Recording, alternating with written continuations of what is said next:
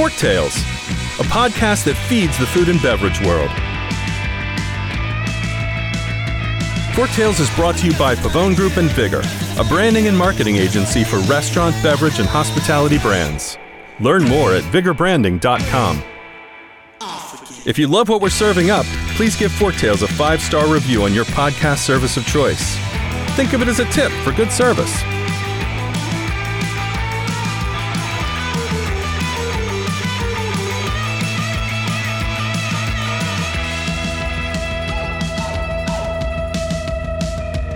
Hello, everyone. Today's guest is a, a self described technovator and someone I've known for a long, long time, a good friend.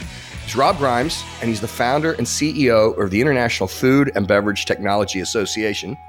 Uh, Rob also has other uh, businesses he's tied to. He'll talk a little bit about that. And uh, he's obviously not in his uh, house unless he has a casino and slot machines in his house. He's in Vegas. So uh, obviously, uh, you're at the CES show. welcome to the show, Rob. Let's hear a little bit about you. Thank you. Well, listen, uh, yeah, I'm in Vegas, and um, unfortunately, since we're doing this uh, on a webcam, I can't tell you that what goes on in Vegas stays in Vegas, but I can tell you that I got elevators behind me. I got a Starbucks over that way. I got slot machines over that way, and the front desk over here. And when I come out to Vegas, I still get up my normal time, which is about 4:30 in the morning East Coast. So I was up early, and so you just never know what you see coming in and out. So I cannot be responsible for anybody getting out of that elevator or going in the elevator. Mm-hmm. But anyway, so that's where I am. But I am here for CES. Very cool. Well, you know, depending on who comes out of the elevator with whom, this might be the uh, most watched podcast of all time. So I'm pretty excited about it. So anyway, I've heard. I mean, you you, you call yourself uh, a technovator. You want to talk a little bit about that? So I don't call myself that. That's sort of a name that was given to me. Um, now I've been called a lot of things, uh, but uh, I thought that was sort of uh, interesting, and I think it was a combination of putting technology and innovation, which is what I spend most of my time looking at, uh, but at the same time, sort of the entrepreneurial side of helping tech, you know, to uh, come along. So I just it sort of stuck, so I used it. And um, but uh, anyway, so it's really the combination. Of I, I'm not really a highly technical person. I can't program. I can't do things like that. But what I do do is I spend my time in uh, technology trying to figure out and forecast where I think it's going to go. And then certainly try to predict new trends and sometimes see new companies, which is actually why I'm out here at CES. Very cool. So, I mean, a little refresher uh, for those who aren't familiar with the International Food and Beverage Technology Association and what you and your team do. Uh, the IFBTA promotes the use of technology within the food and beverage industry, uh, considering the constant advances in technology. I mean, you and I do trends presentations. We speak on trends and what's going on in food and beverage and technology. Uh, and it's just technology. I mean, it's just that's always the trend. It's always the topic. I mean, you know, it's a massive undertaking. How, how do you begin to focus on that objective? Well, uh, gosh, I, you know that's such a big um, that's such a big subject, and it's a very large question. So, I have blinders on. So my blinders focus on technology as it relates to the hospitality, food service, and retail industry. So you can't look at it all, but you know I'm very focused on how technology, putting aside my own personal interest and my own personal things that I like to use and do. Besides that, um, you know, I'm very focused on how technology might work within our industries. However, what I've learned recently, and I got a feeling that maybe 2024 is the year that yours and my worlds actually collide uh, or combine. And I'll tell you why. Because the word technology is changing.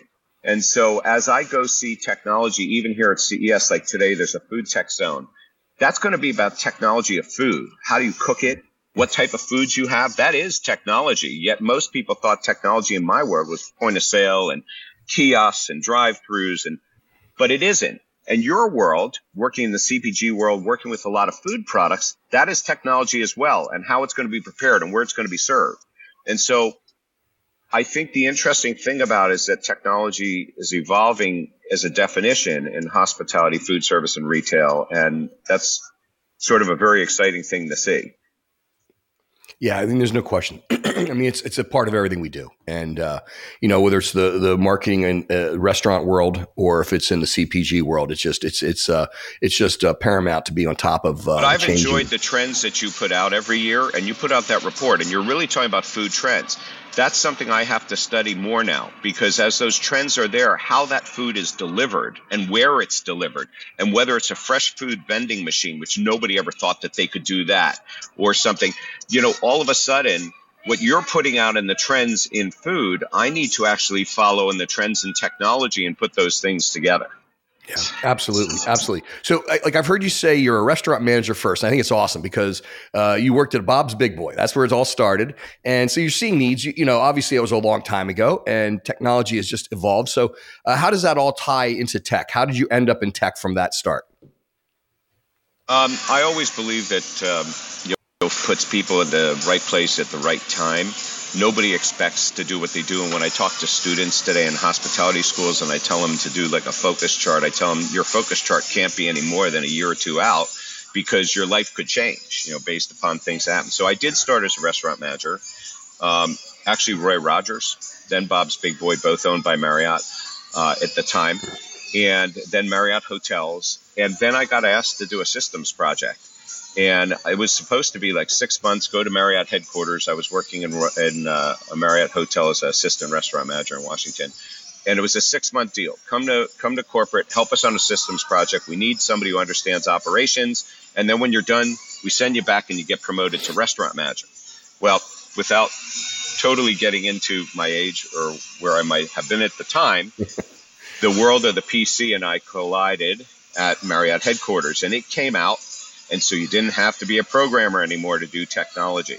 And so I took over point of sale for Marriott globally, some PMS, and that's actually how I got started. But I was like the first one at corporate headquarters to have a mobile phone. It was in a bag. It was a bag phone. Mm-hmm. Very funny. Uh, but and I had to convince my boss to pay for it because you had to pay three dollars a minute for airtime.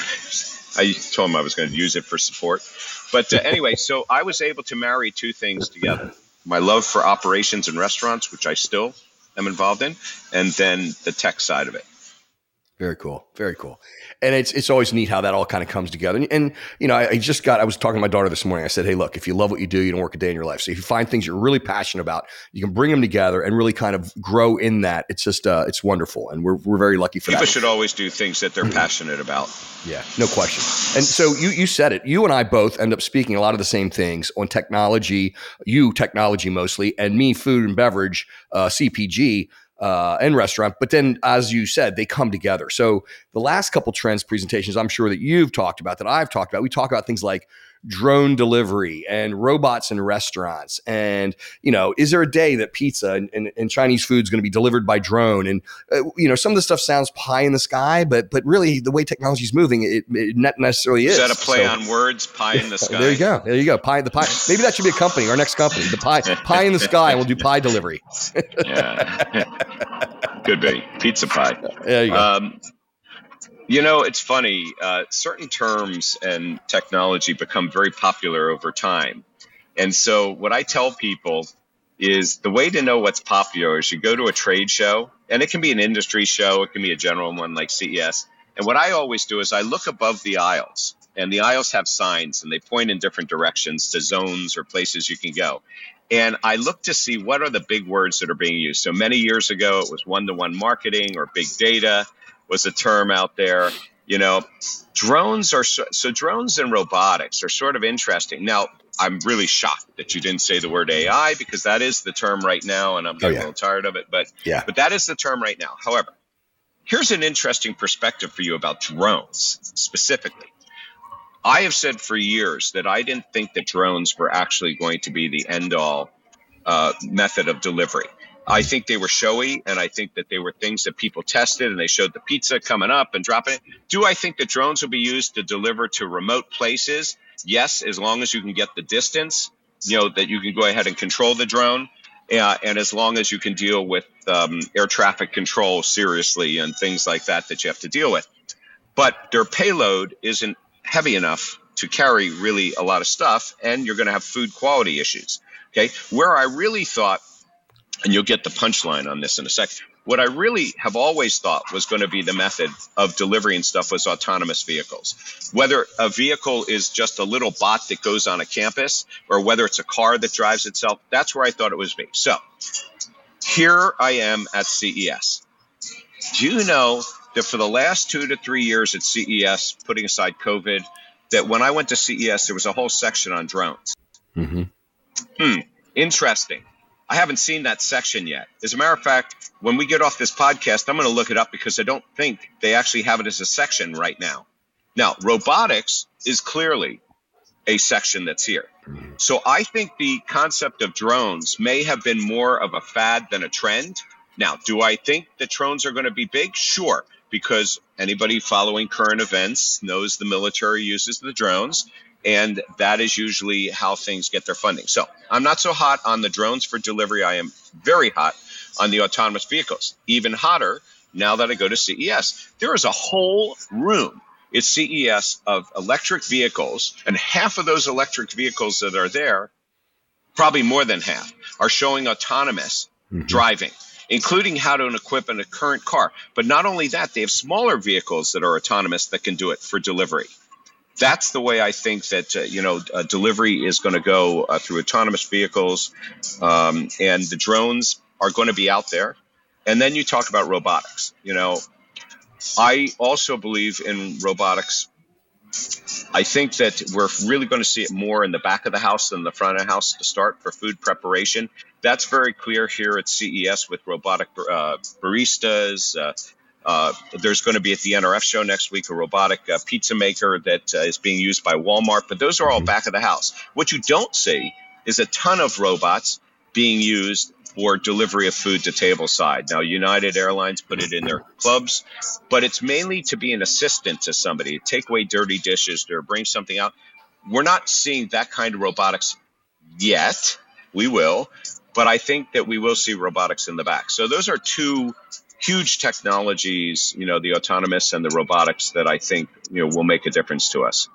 Yeah, and, and let's face it, with uh, you know talking to all the restaurants uh, and chains out there, I mean, getting employees is a big deal. So, uh, you know, necessity is the mother of invention. The the back office, uh, the back end robotics uh, is certainly uh, important to, to, to, help them with their business and keep their business rolling. So, I think that's that's a, it's a really good point that you make. Um, so, well, robotics allows us robotics allows us to also open up smaller form factor or self operated um, things. And I actually consider vending to be robot uh, robotics in a box or restaurant in a box. That is robotics when they're preparing fresh food, hamburgers and pizzas mm-hmm. that are made fresh in a vending machine, not not something you know frozen and microwaved or whatever in there.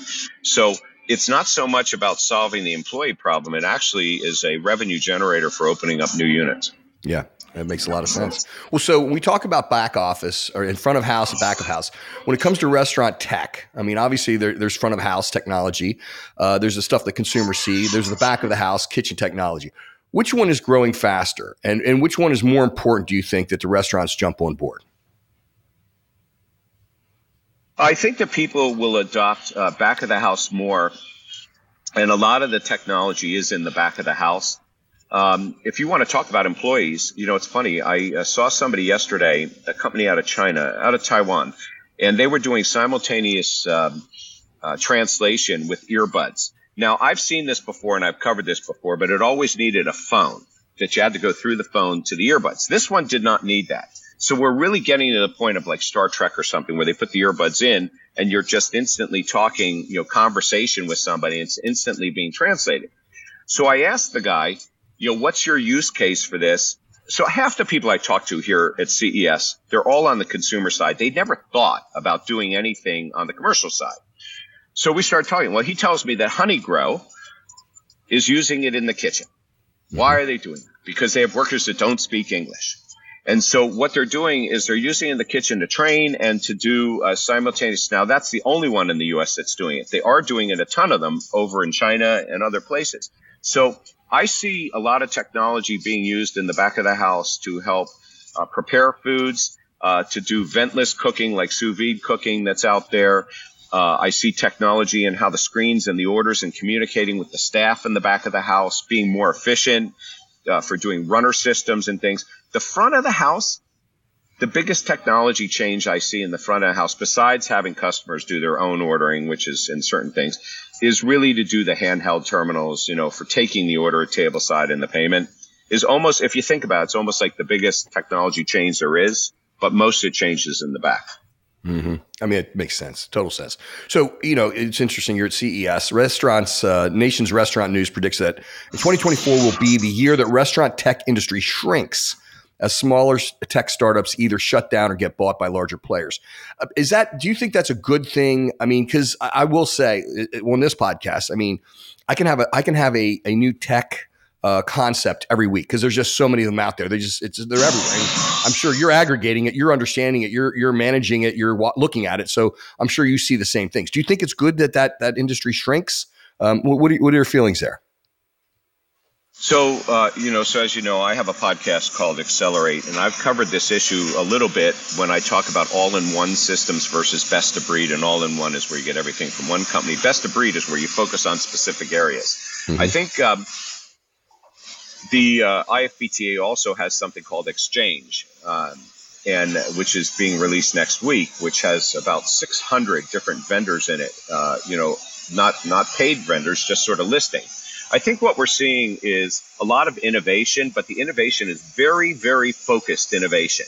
Like it could be the, the, the headsets, or it could be the displays, or it could be you know payroll or training or point of sale or loyalty. And so there is consolidation when you have something that comes out of the blue that takes everybody by storm and the big guys sit there and they go oh we missed the boat i will never forget an FSTEC panel i did where one of the major vendors said we missed the boat on online ordering. There are now over 30 companies and this is years ago. He said there's over 30 companies that are doing this now and they are basically point of sale companies because they take payments and and they can do an order.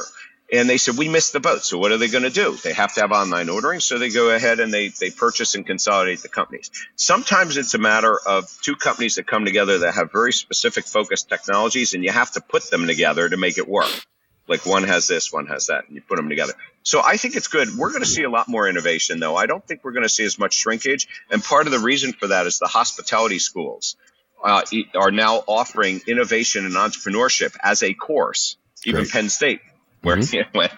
even Penn State's doing that. So um, I think we're going to see more because software is a lot easier to develop than hardware, and we're not hardware dependent anymore.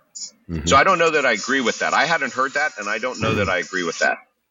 It'll be interesting. I mean, what are you what are you seeing at CES? I mean, I know it's only been one day so far. Is there anything that's really standing out? Anything new that you want to talk about? Yeah, the general observations of CES, and I'm going to have to look for the statistics on this because I'm not exactly sure. My impression right now is that CES is not as crowded as it has been number one in the past. I know that wasn't your question, but no, you know, but it also could be because Las Vegas opened up a huge new uh, convention center as part of CES. It's connected, and I think they spread out more. So one of the two things that I've noticed last year and this year is a whole pavilion on vehicles. And and when I say vehicles, every electric scooter, car, truck, up to big Deere, you know, big Deere farming equipment is electrified. They have their own building, which is amazing to me with all the EV that's in wow. there. And we're not talking about autonomous vehicles now. We're talking about all of the, even even Amazon. The other thing I noticed is the really big companies that traditionally do CES now have two booths.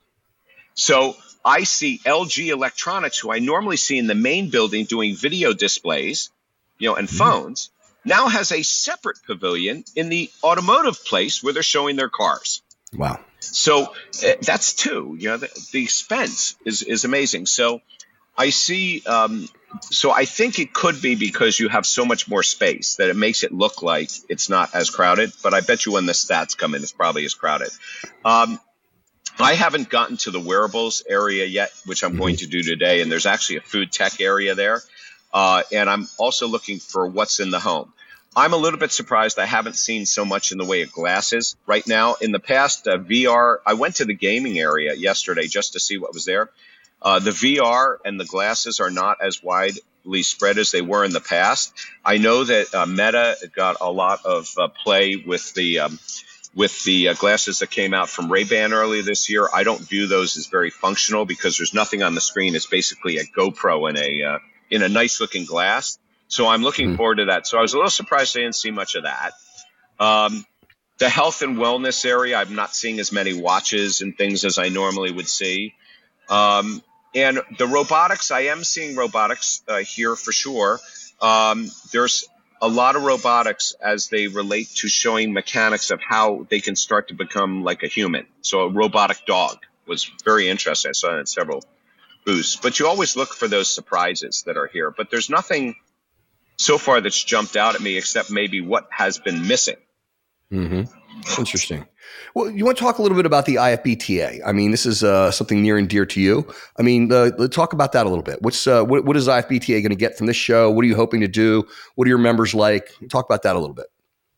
Well, our members, so you know, the IFBTA, the Food International Food and Beverage Technology Association, you know, uh, we have a number of different missions. We are not a uh, lobbying organization, although we work with many. So our mission is to promote food and beverage technology, which at the beginning of this podcast we talked about maybe having a change in definition, um, expanding to promote it, to provide education and networking for our members globally.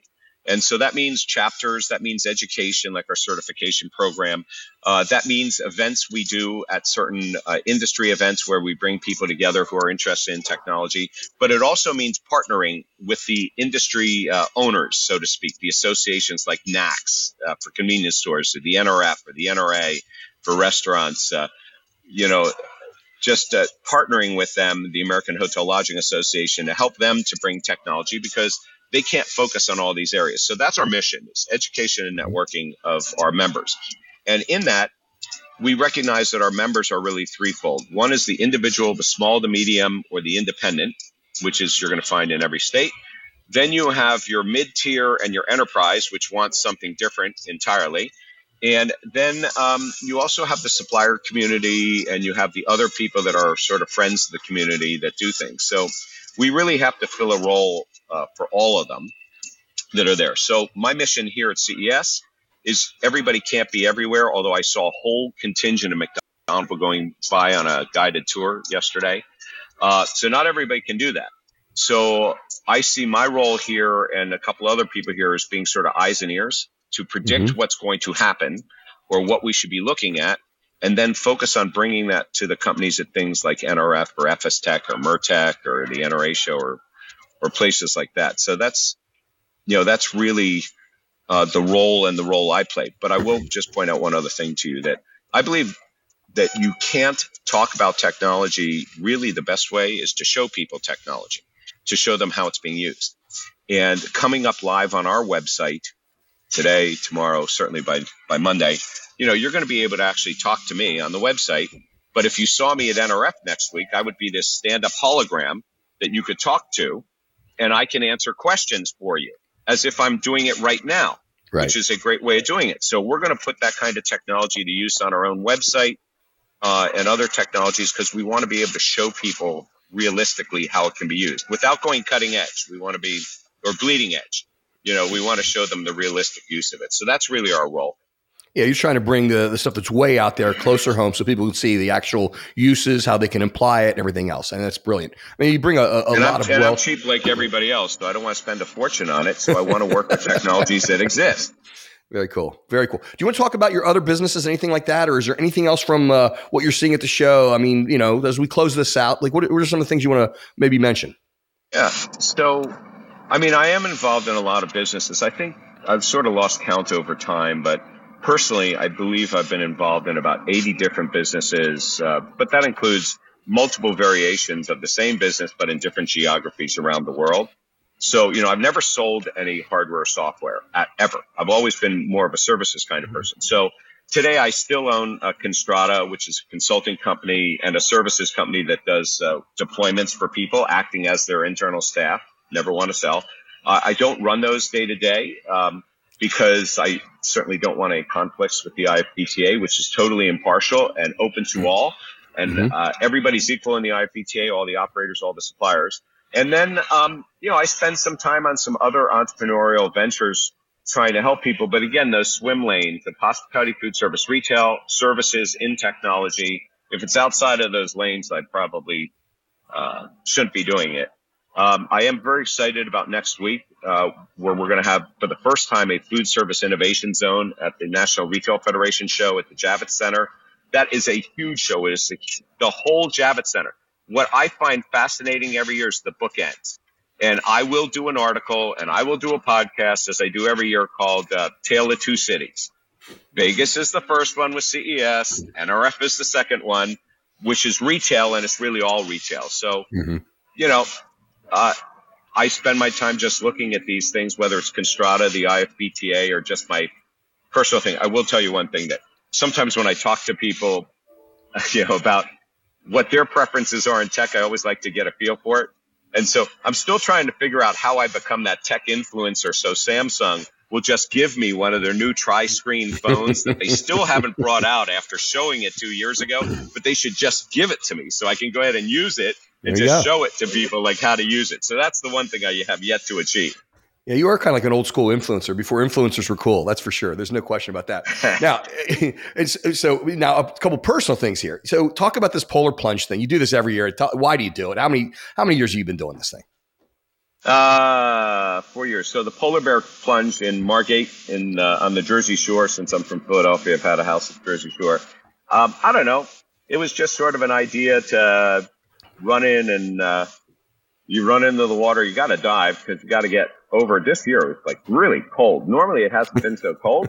And uh, it was really cold, and you had to run out far enough. It wasn't deep enough to do the dive because the waves weren't coming in.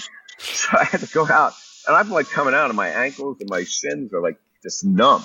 But I've been doing it for three years, maybe nice. four, and um, it's like three thousand people. They do it all over the Jersey Shore. You could actually do one like at ten o'clock, one at eleven, one at twelve, and one at one. Uh, but uh, it was just something to do.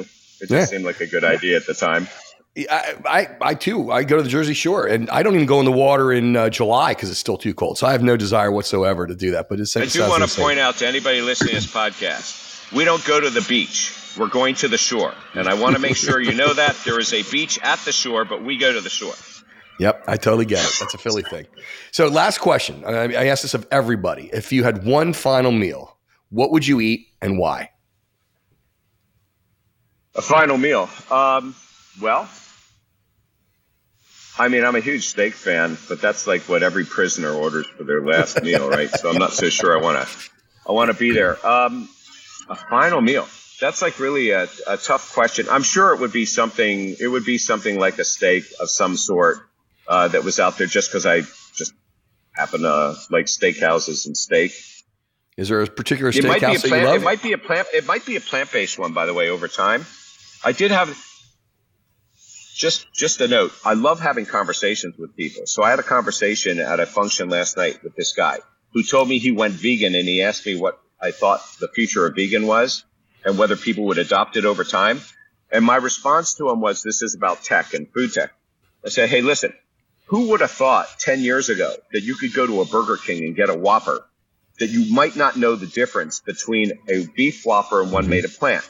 So my view over time is that steak that I'm eating, and I understand that Le- uh, Leonardo DiCaprio invested in a company that's doing plant-based steak, mm-hmm. is they're working on that.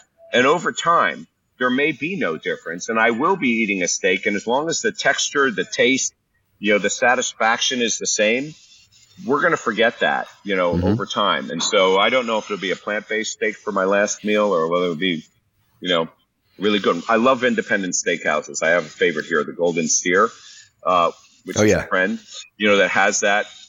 It started in 1958. He wasn't around then, but it's great. But I just like the old time steakhouses. Very cool. Very cool. Rob, look, it's always uh, fascinating. It's always a pleasure. I always enjoy talking to you. I really appreciate your time. Uh, enjoy the rest of CES and uh, thank you. Well, no, it's a pleasure.